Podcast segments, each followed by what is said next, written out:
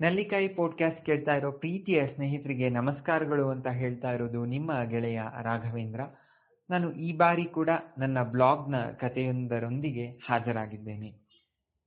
ಕೆಲವೊಮ್ಮೆ ಬದುಕಲ್ಲಿ ವಿಪರೀತ ಬದಲಾವಣೆಗಳು ಆದಾಗ ಅವು ಬದುಕನ್ನ ಬತ್ತಲು ಮಾಡಿಬಿಡ್ತವೆ. ಅಂತಹ ಬದಲಾವಣೆಗಳು ಆಗದಿದ್ರೇನೆ ಬದುಕು ಚೆನ್ನಾಗಿರ್ತಿತ್ತೇನೋ ಅಂತ ಹೇಳಿ ಅನ್ಸುತ್ತೆ. ಅಂತಹದ್ದೇ ಒಂದು ಕಥಾವಸ್ತುವನ್ನ ಇಟ್ಟುಕೊಂಡು ಬರೆದಂತಹ ಕತೆ ಮಾಘ ಸ್ನಾನ ಅಂಬಮ್ಮನಿಗೆ ವಯಸ್ಸು ಎಂಬತ್ತು ಆಗುತ್ತಾ ಬಂದರೂ ಮುಪ್ಪಿನ ಯಾವ ಕಾಯಿಲೆಗಳು ಅವಳನ್ನು ಬಾಧಿಸುತ್ತಿಲ್ಲ. ಸಕ್ಕರೆ ಕಾಯಿಲೆ, ರಕ್ತದೊತ್ತಡ ಈ ರೀತಿಯ ಯಾವ ಕಾಯಿಲೆಗಳು ಅವಳಿಗೆ ಇಲ್ಲ. ಆದರೆ ಅವಳನ್ನು ಕಾಡುತ್ತಿರುವ ಸಮಸ್ಯೆ ಎಂದರೆ ಅದು ಬೆನ್ನು ನೋವು. ಅಂಬಮ್ಮನ ಬಳಿ ಆ ನೋವು ಬರುವುದಕ್ಕೂ ಕಾರಣವಿದೆ. ಆಕೆಯ ಬಾಣಂತನದ ಆರೈಕೆ ಸರಿಯಾಗಿ ಆಗದ ಕಾರಣ ಈ ಬೇನೆ ಈಗ ಅವಳ ಬೆನ್ನೇರಿ ಕೂತಿದೆ. ಯಾರಾದರೂ, ಬೆನ್ನು ಹೇಗಿದೆ ಅಂಬಮ್ಮ? ಎಂದು ಕೇಳಿದರೆ ಸಾಕು. ಬಾಣಂತಿಯಾಗಿದ್ದಾಗ ನಂಗೂ ಮಾಡಬೇಕಾದದ್ದು ಮಾಡಿದ್ರೆ ನಿಂಗೆ ಈ ವಯಸ್ಸಲ್ಲಿ ಈ ನೋವು ಬರ್ತಾ ಇರಲಿಲ್ಲ. ನನ್ನ ಮದುವೆ ಮಾಡಿಕೊಟ್ಟು ನನ್ನ ಅಮ್ಮ ಸತ್ಲು. ಇನ್ನು ನನ್ನ ಅತ್ತಿಗೆ ತನಗೆ ಬಾಣಂತನ ಮಾಡೋದಕ್ಕೇ ಆಗೋದಿಲ್ಲ ಅಂದ್ಬಿಟ್ಲು. ಇನ್ನು ನನ್ನ ಅತ್ತೆ ಪಾಪ ಮುದುಕಿ. ಆಗೋಷ್ಟು ಮಾಡ್ತು. ಅದರಲ್ಲೂ ತಿನ್ನೋದಕ್ಕಾದರೂ ಇದೆಯಾ? ಇಲ್ಲ. ಬಡತನ. ಅದೇನೋ ಗಸಗಸೆ ಲೇಹ ತಿನ್ಬೇಕು ಅಂತ ಪಂಡಿತರು ಹೇಳಿದ್ರು. ತಿನ್ನೋದಿರ್ಲಿ, ನೋಡೋದಕ್ಕೂ ದುಡ್ಡಿರ್ಲಿಲ್ಲ. ನಾನು ಬಡತನದ ಬಾಣಂತಿ ಎಂದು ತನ್ನ ಬಡತನದ ದಿನಗಳನ್ನು ಹೇಳಿಕೊಂಡು ನಗುತ್ತಿದ್ದಳು ಅಂಬಮ್ಮ. ಅಂಬಮ್ಮನಿಗೆ ಆಗ ಬಡತನವಿದ್ದರೂ ಈಗ ಏನೂ ಕೊರತೆ ಇಲ್ಲ. ತನ್ನ ವೃದ್ಧಾಪ್ಯದ ದಿನಗಳನ್ನು ಮಗನೊಡನೆ ಕಳೆಯುತ್ತಿದ್ದಳು ಅಂಬಮ್ಮ. ಒಳ್ಳೆಯ ಸೊಸೆ, ಮೊಮ್ಮಕ್ಕಳು, ಜೊತೆಗೊಬ್ಬ ಮರಿಮಗ. ಅಂಬಮ್ಮ ತಾನು ಮೆಟ್ಟಿದ ಮನೆಯನ್ನು ಬಿಟ್ಟು ಬಂದು ಸುಮಾರು ಇಪ್ಪತ್ತು ವರ್ಷಗಳೇ ಆಗಿವೆ. ಮಗನ ಓದು, ಮಗಳ ಮದುವೆಗೆಂದು ಇದ್ದ ಆಸ್ತಿಯನ್ನೆಲ್ಲ ಮಾರಿಬಿಟ್ಟಿದ್ದಳು. ಆ ಬಗ್ಗೆ ಅವಳಿಗೆ ಚೂರು ಬೇಸರವಿಲ್ಲ. ಯಾರಾದರೂ, ಅಷ್ಟು ಒಳ್ಳೆ ಆಸ್ತಿ ಮಾರಿದ್ಯಲ್ಲ ಅಂಬಮ್ಮ ಈಗ ಇಟ್ಕೊಂಡಿದ್ರೆ ಬಂಗಾರದ ಬೆಲೆ ಬರ್ತಿತ್ತು. ಅಂದ್ರೆ ಇಷ್ಟು ಒಳ್ಳೆ ಆಸ್ತಿ ಇರುವಾಗ ಆಸ್ತಿ ಯಾವ ಲೆಕ್ಕ? ಎಂದು ತನ್ನ ಮಗ ಸೊಸೆಯನ್ನು ತೋರಿಸಿ ಹೇಳುತ್ತಿದ್ದಳು. ಹದಿನಾರು ತುಂಬುವ ಹೊತ್ತಿಗೆ ಗಂಡನ ಮನೆ ಸೇರಿದ್ದಳು ಅಂಬಮ್ಮ. ಆಕೆಯ ಗಂಡನಿಗೆ ಸುಮಾರು ನಲವತ್ತರ ಆಸುಪಾಸು. ಆತನಿಗೆ ಅದು ಎರಡನೇ ಮದುವೆ. ಮೊದಲನೇ ಹೆಂಡತಿ ಕ್ಷಯ ರೋಗಕ್ಕೆ ತುತ್ತಾಗಿ ಹೋಗಿದ್ದಳು. ಆದರೆ ಕೆಲವರು ಆಕೆಗೆ ಮಕ್ಕಳಾಗದ ಕಾರಣ ಗಂಡ ಮತ್ತು ಅತ್ತೆ ಉಸಿರುಗಟ್ಟಿಸಿ ಕೊಂದು ಆಮೇಲೆ ಕ್ಷಯದ ನೆಪ ಒಡ್ಡಿದರು ಎಂದು ಏನೇನೋ ಅಂಬಮ್ಮನ ತಲೆಗೆ ತುಂಬುತ್ತಿದ್ದರು. ಆಕೆಗೆ ಇಪ್ಪತ್ತಾಗುವ ಹೊತ್ತಿಗೆ ಈ ಎರಡು ಮಕ್ಕಳಾಗಿದ್ದವು. ಮನೆಯಲ್ಲಿ ಬಡತನ. ಬೇಸಾಯ ಮಾಡಿ ಸಿಗುತ್ತಿದ್ದ ಆದಾಯ ಸಾಲುತ್ತಿರಲಿಲ್ಲ. ಬತ್ತಿ ಮಾಡಿ ಮಾರಿ ಜೊತೆಗೆ ಅವರಿವರ ಮನೆಯ ಅಡುಗೆ ಕೆಲಸ ಮಾಡಿ ಕುಟುಂಬವನ್ನು ತಕ್ಕ ಮಟ್ಟಿಗೆ ನಡೆಸಿಕೊಂಡು ಹೋಗುತ್ತಿದ್ದಳು ಅಂಬಮ್ಮ. ಇಪ್ಪತ್ತೈದು ತುಂಬುವ ಹೊತ್ತಿಗೆ ವಿಧವೆಯಾಗಿ ಬಿಟ್ಟಳು ಎರಡು ಮಕ್ಕಳನ್ನು ಸಾಕಿ ತಾನೂ ಬದುಕುವುದು ಈಗ ಅಂಬಮ್ಮನಿಗೆ ದೊಡ್ಡ ಸವಾಲಾಯಿತು. ತನ್ನೊಬ್ಬಳಿಗೆ ಬೇಸಾಯ ಮಾಡುವುದು ಕಷ್ಟವಾದಾಗ ತನ್ನ ಜಮೀನನ್ನು ಬೇರೆಯವರಿಗೆ ಬಿಟ್ಟುಕೊಟ್ಟು ಅವರು ವರ್ಷಕ್ಕೆ ಇಂತಿಷ್ಟು ಎಂದು ಕೊಡುವ ಪಾಲಿನಲ್ಲಿ ಜೀವನ ನಡೆಸುವ ಪರಿಸ್ಥಿತಿ ಬಂದಿತು. ಅದೆಷ್ಟೋ ಸಲ ಅವಳಿಗೆ ಸಿಗಬೇಕಾದ ಪಾಲು ಸಿಗುತ್ತಲೇ ಇರಲಿಲ್ಲ. ಅದು ಇದು ಸಬೂಬು ಹೇಳಿ ಅವಳ ಜಮೀನನ್ನು ವಹಿಸಿಕೊಂಡ ವ್ಯವಸಾಯ ಮಾಡುತ್ತಿದ್ದವರು ಅವಳಿಗೆ ಮೋಸ ಮಾಡುತ್ತಿದ್ದರು. ಅದು ಆಕೆಗೂ ಗೊತ್ತಿತ್ತು. ಆದರೆ ಎದುರು ಮಾತನಾಡಿದರೆ ಬರುವ ಆದಾಯಕ್ಕೂ ಕುತ್ತು ಬೀಳಬಹುದೆಂಬ ಭಯದಿಂದ ಆಕೆ ಏನೂ ಮಾತನಾಡುತ್ತಿರಲಿಲ್ಲ. ಸಮಯ ಸಿಕ್ಕಿದಾಗ ಮಾತ್ರ ಮಾಡುತ್ತಿದ್ದ ಬತ್ತಿ ಅಡುಗೆಯ ಕೆಲಸಗಳು ಈಗ ಹೊಟ್ಟೆ ಹೊರೆಯುವ ಮೂಲ ಸಾಧನಗಳಾದವು. ಅಂಬಮ್ಮ ಅಂದು ಹೀಗೆ ಯಾರದೋ ಮನೆಯ ಅಡುಗೆ ಕೆಲಸಕ್ಕೆ ಹೋಗಿದ್ದಳು. ಅಲ್ಲಿ ಬಂದವರೆಲ್ಲ ಮಾಘ ಸ್ನಾನದ ಬಗ್ಗೆ ಮಾತನಾಡುತ್ತಿದ್ದರು. ಮಾಘ ಮಾಸದಲ್ಲಿ ಪವಿತ್ರ ಸ್ನಾನ ಮಾಡಿದರೆ ತೀರ್ಥಯಾತ್ರೆಯ ಪುಣ್ಯ ಲಭಿಸುವುದೆಂದು, ಅಲ್ಲದೆ ಕಷ್ಟಗಳೆಲ್ಲ ದೂರವಾಗುವುದೆಂದು ಹೀಗೆ ಮಾಘ ಸ್ನಾನದ ಮಹತ್ವವನ್ನು ಕುರಿತು ಚರ್ಚಿಸುತ್ತಿದ್ದರು. ಯಾವತ್ತೂ ಯಾವುದೇ ಪುಣ್ಯ ಕ್ಷೇತ್ರಗಳ ದರ್ಶನ ಮಾಡದ ಅಂಬಮ್ಮನಿಗೂ ಮಾಘ ಸ್ನಾನ ಮಾಡುವ ಆಸೆಯಾಯಿತು.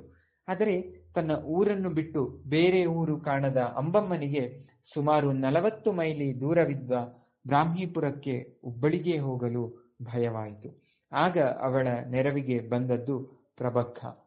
ಆಕೆ ಪ್ರತಿ ವರ್ಷವೂ ಮಾಘ ಸ್ನಾನಕ್ಕೆ ಹೋಗುತ್ತಿದ್ದಳು. ಹಾಗಾಗಿ ಅಂಬಮ್ಮ ಪ್ರಭಕ್ಕನಿಗೆ ಪ್ರಭಕ್ಕ ಇನ್ನೊಂದ್ಸಲ ಮಾಘ ಸ್ನಾನಕ್ಕೆ ಹೋಗುವಾಗ ನಾನು ನಿಮ್ ಜೊತೆ ಬರ್ತೀನಿ ಎಂದಿದ್ದಳು. ಪ್ರತಿ ವರ್ಷವೂ ಅಂಬಮ್ಮ ಮತ್ತು ಪ್ರಭಕ್ಕ ಮಾಘ ಸ್ನಾನಕ್ಕೆ ಒಟ್ಟಿಗೆ ಹೋಗುತ್ತಿದ್ದರು. ಬ್ರಾಹ್ಮೀಪುರಕ್ಕೆ ಇದ್ದ ಸುಮಾರು ಮೂವತ್ತೈದು ಮೈಲಿಯನ್ನು ಮೂರು ಬಸ್ಸು ಬದಲಿಸಿ ಹೋಗಬೇಕು. ಉಳಿದ ಐದು ಮೈಲಿಯನ್ನು ನಡೆದೇ ಸಾಗಬೇಕು.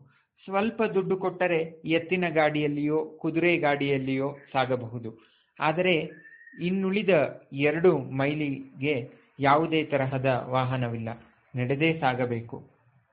ಅಂಬಮ್ಮ ಮಾತ್ರ ಐದೂ ಮೈಲಿ ನಡೆದೇ ಸಾಗುತ್ತಿದ್ದಳು. ಎತ್ತಿನ ಗಾಡಿಗೆ ಕೊಡುವ ದುಡ್ಡಿನಲ್ಲಿ ತನ್ನ ಮಕ್ಕಳಿಗೆ ಪಂಚಕಜ್ಜಾಯ ತೆಗೆದುಕೊಂಡು ಹೋಗುತ್ತಿದ್ದಳು. ಸುಮಾರು ಒಂದು ಮೈಲಿ ದೂರದಿಂದಲೇ ಬ್ರಾಹ್ಮಿ ನದಿಯು ಹರಿಯುವ ಆ ಸದ್ದು ಕೇಳುತ್ತಿತ್ತು. ಮಾಘ ಸ್ನಾನಕ್ಕೆಂದು ಸಾಕಷ್ಟು ಜನ ಬ್ರಾಹ್ಮಿಪುರಕ್ಕೆ ಬರುತ್ತಿದ್ದರು. ಉಕ್ಕಿ ಹರಿಯುವ ಬ್ರಾಹ್ಮಿಯಲ್ಲಿ ಮಿಂದು ನದಿಯ ತಟದಲ್ಲಿ ನೆಲೆಯಾಗಿದ್ದ ದುರ್ಗೆಯ ದರ್ಶನ ಪಡೆಯುತ್ತಿದ್ದರು. ಅಂಬಮ್ಮ ಬ್ರಾಹ್ಮಿಪುರಕ್ಕೆ ಮಾಘ ಸ್ನಾನಕ್ಕೆಂದು ಬರುವ ಜನರಲ್ಲಿ ಒಬ್ಬಳಾಗಿ ಬಿಟ್ಟಳು ಸ್ನಾನ ಮುಗಿಸಿ ಮತ್ತೆ ಅದೇ ದಾರಿಯಲ್ಲಿ ನಡೆದು ಮತ್ತೆ ಮೂರು ಬಸ್ಸು ಬದಲಿಸಿ ಮನೆ ಸೇರುವ ಹೊತ್ತಿಗೆ ಸಂಜೆ ಆರು ಗಂಟೆಯಾಗುತ್ತಿತ್ತು ಅಂಬಮ್ಮ ಪ್ರತಿ ವರ್ಷವೂ ಒಂದು ಕಟ್ಟುನಿಟ್ಟಿನ ವ್ರತದಂತೆ ಮಾಘ ಸ್ನಾನ ಮಾಡುತ್ತಿದ್ದಳು. ತನ್ನ ಊರನ್ನು ಬಿಟ್ಟು ವರ್ಷಗಳೇ ಆಗಿದ್ದ ಅಂಬಮ್ಮನಿಗೆ ಅದೇಕೋ ಬ್ರಾಹ್ಮಿ ನದಿಯಲ್ಲಿ ಮಾಘ ಸ್ನಾನ ಮಾಡಬೇಕೆಂದೆನಿಸಿತು. ತನ್ನ ಆಸೆಯನ್ನು ಮಗನಲ್ಲಿ ನಿವೇದಿಸಿಕೊಂಡಳು. ಮಗನಿಗೋ ಅರವತ್ತರ ಆಸುಪಾಸು. ತನ್ನ ತಾಯಿಗೆ ಬಹಳ ವಯಸ್ಸಾಗಿದೆ. ತಾಯಿ ಎಂದೂ ಏನೂ ಕೇಳಿದವಳಲ್ಲ. ಈ ಆಸೆಗೆ ಇಲ್ಲ ಎನ್ನಬಾರದು ಎಂದು ಅವನ ಮನಸ್ಸು ಮಿಡಿಯುತ್ತಿದ್ದರೂ ಬುದ್ಧಿ ಮಾತ್ರ ಒಲ್ಲೆ ಎನ್ನುತ್ತಿತ್ತು. ವಯಸ್ಸಾದ ತಾಯಿ ಆ ನದಿಯಲ್ಲಿ ಸ್ನಾನ ಮಾಡುವಾಗ ಏನಾದರೂ ಹೆಚ್ಚು ಕಮ್ಮಿಯಾದರೆ ಎಂಬ ಭಯ ಅವನಿಗೆ. ಆತ ನಯವಾಗಿಯೇ, ಅಮ್ಮ, ನೀನಾಗಲೇ ಗಂಗಾ ಸ್ನಾನ ಮಾಡಿದ್ದೆ. ಇನ್ನು ಯಾಕಮ್ಮ ಈ ಮಾಘ ಸ್ನಾನದ ಆಸೆ? ಬೇಡಮ್ಮ ನಿಂಗೂ ವಯಸ್ಸಾಗಿದೆ, ನಂಗೂ ವಯಸ್ಸಾಗ್ತಾ ಇದೆ. ನನ್ನನ್ನು ಈ ವಯಸ್ಸಲ್ಲಿ ಅಷ್ಟು ದೂರ ಕರ್ಕೊಂಡು ಹೋಗ್ಬೇಕು ಅಂದ್ರೆ ನಂಗೂ ಕಷ್ಟ ಆಗತ್ತೆ ಎಂದನು. ಮಗನಿಗೆ ಕಷ್ಟ ಆಗುವುದು ಎಂಬ ಒಂದೇ ಕಾರಣದಿಂದ ಅಂಬಮ್ಮ ತನ್ನ ಆಲೋಚನೆಯಿಂದ ದೂರ ಸರಿದಳು. ರಾತ್ರಿ ಸುಮಾರು ಹತ್ತೂವರೆ ಗಂಟೆಯಾಗಿತ್ತು. ಅಂಬಮ್ಮ ಮೆಲ್ಲಗೆ ತನ್ನ ಪ್ರೀತಿಯ ಮೊಮ್ಮಗ ವಾಸುವಿನ ಕೋಣೆಯ ಬಾಗಿಲು ತೆಗೆದು ಒಳಗೆ ಇಣುಕಿದಳು. ಆತ ತನ್ನ ಲ್ಯಾಪ್ಟಾಪ್ನೊಡನೆ ತಲ್ಲೀನನಾಗಿದ್ದ. ವಾಸು, ನೀನಿನ್ನೂ ಮಲಗ್ಲಿಲ್ವಾ ಅಂಬಮ್ಮ ಕೇಳಿದಳು. ಆ ಪ್ರಶ್ನೆ ನಾನು ನಿನ್ನನ್ ಕೇಳಬೇಕು. ನೀನಿನ್ನೂ ಮಲಗಿಲ್ವಾ? ಎಂದು ನಕ್ಕನು. ಅಂಬಮ್ಮಳು ನಕ್ಕಳು. ವಾಸು, ನಂಗೊಂದು ಆಸೆ ಇದೆ ಕಣೋ, ಅಂಬಮ್ಮ ಹೇಳಿದಳು. ನನ್ನ ಮದುವೆ ವಿಷಯ ಆದ್ರೆ ಮಾತ್ರ ಹೇಳ್ಬೇಡ. ಅಣ್ಣ ಮದುವೆ ಆಗಿದ್ದಾನೆ ತಾನೆ, ಒಬ್ಬ ಮರಿಮಗ ಬೇರೆ ಇದ್ದಾನೆ ಎಂದು ಮತ್ತೊಮ್ಮೆ ನಕ್ಕನು. ಅದಲ್ವ ಮಾರಾಯ ನನಗೆ ಬ್ರಾಹ್ಮೀಪುರಕ್ಕೆ ಮಾಘ ಸ್ನಾನಕ್ಕೆ ಹೋಗ್ಬೇಕು. ಎಂದು ತನ್ನ ಆಸೆಯನ್ನು ವಿವರವಾಗಿ ಮೊಮ್ಮಗನಿಗೆ ಹೇಳಿದಳು. ಜೊತೆಗೆ ಆ ಊರಿಗೆ ಹೋಗಲು ಐದು ಮೈಲಿ ನಡೆಯಬೇಕು ಎಂದೂ ಹೇಳಿದಳು. ಅಷ್ಟೇನಾ? ನನ್ನ ಮದುವೆ ಬಿಟ್ಟು ನೀನ್ ಯಾವ ಆಸೆ ಆದ್ರೂ ಅದನ್ನ ನಾನು ಪೂರೈಸ್ತೀನಿ ಎಂದು ನಗುತ್ತಾ, ಯಾವ ಊರು ಅಂದೆ? ಎಂದು ಕೇಳಿದನು. ಬ್ರಾಹ್ಮೀಪುರ, ಖುಷಿಯಿಂದ ಹೇಳಿದಳು ಅಂಬಮ್ಮ. ವಾಸು ತನ್ನ ಲ್ಯಾಪ್ಟಾಪ್ನಲ್ಲಿ ಏನೋ ನೋಡಿದಂತೆ ಮಾಡಿ, ನಡೆಯೋದೇನು ಬೇಡ ಅಜ್ಜಿ ದೇವಸ್ಥಾನ ತನಕನೂ ಕಾರ್ ಹೋಗುತ್ತೆ, ಎಂದನು. ಇಲ್ಲ ಇಲ್ಲ. ನಿಂಗೆ ಯಾರು ಹೇಳಿದ್ದು? ಐದು ಮೈಲಿ ನಡಿಬೇಕು, ಎಂದಳು ಅಂಬಮ್ಮ. ಇಲ್ಲ ಅಜ್ಜಿ ಇಲ್ಲಿ ನೋಡು. ಎನ್ನುತ್ತಾ ತನ್ನ ಲ್ಯಾಪ್ಟಾಪ್ನ ಪರದೆಯನ್ನು ಅಜ್ಜಿಯ ಕಡೆ ತೋರಿಸುತ್ತಾ ಹೇಳಿದನು ಇದೆಲ್ಲ ನಂಗೆ ಗೊತ್ತಾಗುತ್ತಾ? ಎಂದಳು. ಸರಿ ಬಿಡು, ಯಾವಾಗ ಹೋಗ್ಬೇಕು? ಎಂದು ಕೇಳಿದನು. ಈ ಭಾನುವಾರ. ಆದರೆ ನಿನ್ನಪ್ಪ ಒಪ್ತಾ ಇಲ್ಲ ಮಾರಾಯ, ಎಂದು ತನ್ನ ತಳಮಳ ತೋಡಿಕೊಂಡಳು. ನಾನು ಒಪ್ಪಿಸ್ತೀನಿ, ನೀನು ಆರಾಮಾಗಿ ಹೋಗಿ ಮಲ್ಕೋ, ಎಂದು ವಾಸು ಹೇಳಿದನು. ವಾಸಣ್ಣ ಅಂದ್ರೆ ವಾಸಣ್ಣ ಎನ್ನುತ್ತಾ ತನ್ನ ಮೊಮ್ಮಗನ ದೃಷ್ಟಿ ತೆಗೆದು ತನ್ನ ಕೋಣೆಯ ಕಡೆಗೆ ಹೆಜ್ಜೆ ಹಾಕಿದಳು ಅಂಬಮ್ಮ. ಸರ್, ಇಲ್ಲಿಂದ ಸುಮಾರು ಒಂದ್ ಎರಡು ಕಿಲೋಮೀಟರ್ ಮುಂದೆ ಹೋಗಿ ಅಲ್ಲೊಂದು ಕಮಾನ್ ಸಿಗತ್ತೆ. ಅಲ್ಲಿಂದ ಎಂಟು ಕಿಲೋಮೀಟರ್ ಒಳಗೆ ಹೋದ್ರೆ ಬ್ರಾಹ್ಮಿಪುರ ಸಿಗತ್ತೆ. ವಾಸು ಕೇಳಿದ ಪ್ರಶ್ನೆಗೆ ದಾರಿ ಹೋಕನೊಬ್ಬ ವಿವರ ನೀಡಿದನು. ಅಜ್ಜಿಯನ್ನು ಕರೆದುಕೊಂಡು ಬಂದ ವಾಸು ಬ್ರಾಹ್ಮಿಪುರಕ್ಕೆ ಕೆಲವೇ ಮೈಲಿಗಳ ದೂರದಲ್ಲಿದ್ದ. ಐದು ಮೈಲಿ ನಡಿಬೇಕು. ನಿಂಗ ಆಗುತ್ತೋ ಇಲ್ವೋ, ನಾನು ಹೋಗಿ ಬರ್ತೀನಿ ಎಂದು ಅಂಬಮ್ಮ ಅದೆಷ್ಟೋ ಬಾರಿ ಹೇಳಿದಳು.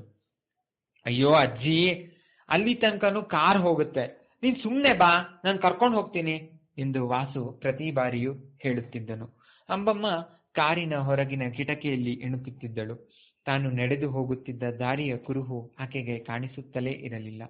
ಬರಿಯ ಮರಗಳೇ ಇದ್ದ ಆ ಕಾಡು ಈಗ ಮರಗಳೇ ಇಲ್ಲದ ನಾಡಾಗಿದೆ. ವಾಸು ದಾರಿ ತಪ್ಪಲಿಲ್ಲ ಅಲ್ಲ ಎಂದು ಮೊಮ್ಮಗನನ್ನು ಪದೇ ಪದೇ ಕೇಳುತ್ತಿದ್ದಳು.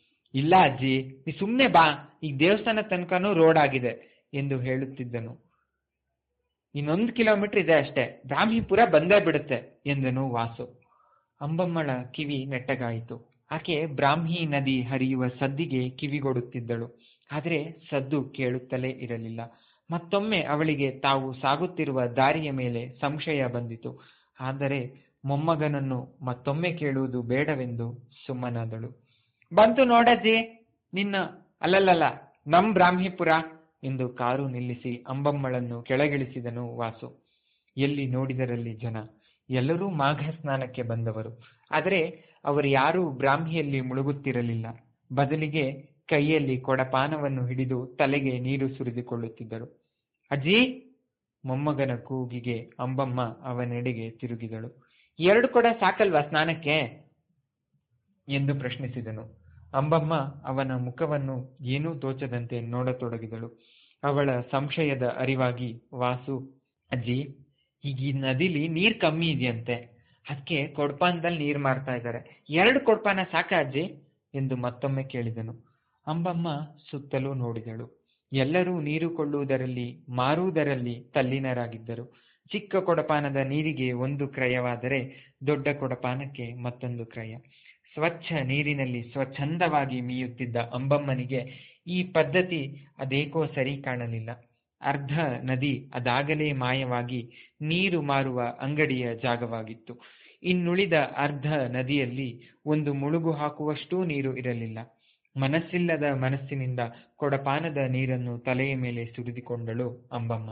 ಅದೇಕೋ ಅವಳಿಗೆ ಒಂದೇ ಕೊಡಪಾನದ ನೀರು ಸಾಕೆನಿಸಿತು. ಅಜ್ಜಿ ಮೊಮ್ಮಗ ದೇವರ ದರ್ಶನ ಮಾಡಿ ಮನೆಯ ದಾರಿ ಹಿಡಿದರು. ಅಜ್ಜಿ, ಖುಷಿ ಆಯ್ತಾ? ಇನ್ನನ್ನ ಮದುವೆ ಆಗು ಅಂತ ಹೇಳ್ಬೇಡ ಎಂದು ನಕ್ಕನು ವಾಸು. ಆದರೆ ಈ ಬಾರಿ ಅಂಬಮ್ಮ ನಗಲಿಲ್ಲ. ಯಾಕಜ್ಜಿ, ಖುಷಿ ಆಗ್ಲಿಲ್ವಾ? ಎಂದು ಕೇಳಿದನು. ವಾಸು, ಈ ದಾರಿಲೆಲ್ಲ ಎಷ್ಟು ಹಸಿರಿತ್ತು ಗೊತ್ತಾ? ಒಂದು ಮೈಲಿ ಹಿಂದಿನಿಂದಲೇ ಬ್ರಾಹ್ಮಿ ಸದ್ದು ಹಾಗೇ ಕಿವಿಗೆ ಬಡಿತಿತ್ತು. ಮೂರು ಬಸ್ ಬದಲಾಯಿಸಿ ಐದು ಮೈಲಿ ನಡೆದು ಬಂದು ಸ್ನಾನ ಮಾಡಿ ಹೋಗ್ತಾ ಇದ್ದೆ. ಪ್ರತಿ ವರ್ಷ ಬರ್ತಾ ಇದ್ದೆ. ಬಹಳ ತ್ರಾಸ ಮಾಡ್ಕೊಂಡು ಬಂದರೂ ಈ ಪ್ರಕೃತಿಯ ಆಡಂಬರದಲ್ಲಿ ಸುಸ್ತು ಹೋಗಿ ಆರಾಮಾಗಿ ಹೋಗ್ತಾ ಇದ್ದೆ. ಆದರೆ ಈಗ ಎಂದು ಮಾತು ಮುಂದುವರೆಸಲಿಲ್ಲ ಅಂಬಮ್ಮ. ಈಗ ಆರಾಮಾಗಿ ಬಂದಿದ್ಯಲ್ಲ ಅಜ್ಜಿ? ಅಷ್ಟು ಕಷ್ಟ ಪಡೋದೇ ಬೇಡ ಅಲ್ವಾ? ಎಂದನು ವಾಸು. ಆರಾಮಾಗಿ ಬಂದು ತ್ರಾಸಲ್ಲಿ ಹೋಗ್ತಾ ಇದ್ದೀನಿ, ಎಂದಳು ಅಂಬಮ್ಮ. ಸುಸ್ತಾಯ್ತಾ ಅಜ್ಜಿ? ಎಂದು ಪ್ರೀತಿಯಿಂದ ಕೇಳಿದನು ವಾಸು. ಹೌದು, ದೇಹಕ್ಕಲ್ಲ, ಮನಸ್ಸಿಗೆ. ಮನುಷ್ಯಂಗೆ ಆರಾಮಾದಷ್ಟು ಪ್ರ, ಪ್ರಕೃತಿಗೆ ಕಷ್ಟ, ಎಲ್ಲ ಬದಲಾಗಿದೆ. ಎಲ್ಲವೂ ವ್ಯವಹಾರ ಆಗಿದೆ. ಸ್ವತಂತ್ರವಾಗಿ ಹರಿಯುವ ನದಿಗೂ ದುಡ್ಡು ಕೊಡೋ ಪರಿಸ್ಥಿತಿ. ಬೇಡ ಇತ್ತು ನನಗೆ ಮಾಘ ಸ್ನಾನ ನೋವಾಗತ್ತೆ ನನಗೆ ಬ್ರಾಹ್ಮಿ ನದಿಯನ್ನ, ಬ್ರಾಹ್ಮಿ ಪುರವನ್ನ ಬ್ರಾಹ್ಮಿಪುರದ ದುರ್ಗಾ ಪರಮೇಶ್ವರಿಯನ್ನ ನೋಡಿದ್ರೆ ಎಂದಾಗ ವಾಸುವಿಗೆ ಏನು ಹೇಳಬೇಕು ತಿಳಿಯದೆ ತಾನು ಚಲಿಸುತ್ತಿದ್ದ ಕಾರಿಗೆ ಬ್ರೇಕ್ ಹಾಕಿದನು. ಈ ರೀತಿಯ ಕತೆಗಳಿಗೆ ಕೇಳ್ತಾ ಇರಿ ನೆಲ್ಲಿಕಾಯಿ ಪಾಡ್ಕಾಸ್ಟ್